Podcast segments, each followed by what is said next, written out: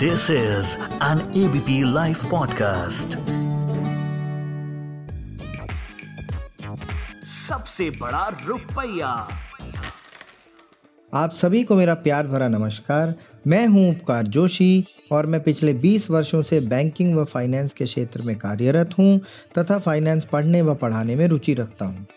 पहले एपिसोड में मैंने म्यूचुअल फंड्स की ब्रॉड कैटेगरीज व निवेश के माध्यम डिस्कस किए थे। दूसरे एपिसोड में सेबी डेफिनेशन के हिसाब से पाँच तरीके की इक्विटी स्कीम्स व कुछ कॉन्सेप्ट्स डिस्कस किए थे। आज बाकी की पाँच तरीके की स्कीम्स व रिलेटेड कॉन्सेप्ट्स के बारे में बात करेंगे।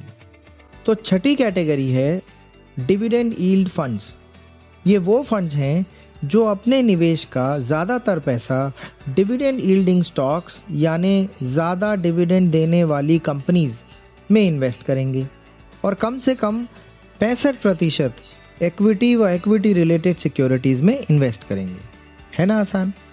सातवीं कैटेगरी है वैल्यू फंड्स तो पहले हम ज़रा वैल्यू स्टॉक्स के बारे में समझ लेते हैं। मोटे तौर पे वैल्यू का मतलब होता है सस्ता, यानी वो शेयर्स जिनका दाम अपनी अर्निंग्स या कुछ और फंडामेंटल वैल्यू मेजर्स के मुकाबले कम है मतलब सस्ता है। तो वैल्यू फंड्स वो फंड्स होते हैं जो वैल्यू स्टाइल को फॉलो करते हुए अपने निवेश का पैंसठ प्रतिशत इक्विटी व इक्विटी रिलेटेड सिक्योरिटीज में इन्वेस्ट करते हैं। आठवीं कैटेगरी है कॉन्ट्रा फंड्स आइए कॉन्ट्रा फिलोसफी समझ लेते हैं। कॉन्ट्रा का मतलब होता है विपरीत, यानी कॉन्ट्रा फंड्स एक विपरीत नज़रिया रखते हुए उन कंपनीज़ के स्टॉक्स में निवेश करते हैं जिन पर हम ध्यान नहीं दे रहे हैं। यानी कम लोग ध्यान दे रहे हैं। और पैंसठ प्रतिशत निवेश इक्विटी व इक्विटी रिलेटेड सिक्योरिटीज में इन्वेस्ट करते हैं। आसान है ना? अगली कैटेगरी है सेक्टोरल या थीमेटिक फंड्स ये वो फंड्स हैं जो अपने निवेश का 80 प्रतिशत पैसा किसी एक सेक्टर जैसे कि टेक्नोलॉजी सेक्टर या बैंकिंग सेक्टर इट्सेट्रा या फिर थीम जैसे कि कंजम्पशन थीम या M N C multinational company etcetera के इक्विटी व इक्विटी रिलेटेड सिक्योरिटीज में इन्वेस्ट करते हैं।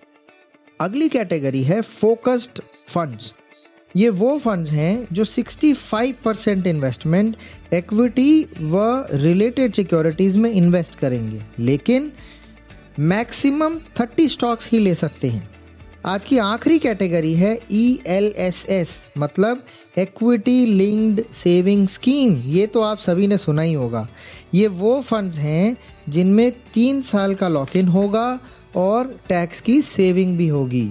ये फंड्स 80 प्रतिशत पैसा एक्विटी व रिलेटेड सिक्योरिटीज में इन्वेस्ट करेंगे और आपका टैक्स भी बचाएँगे। अरे, ये तो 11 कैटेगरीज हो गई।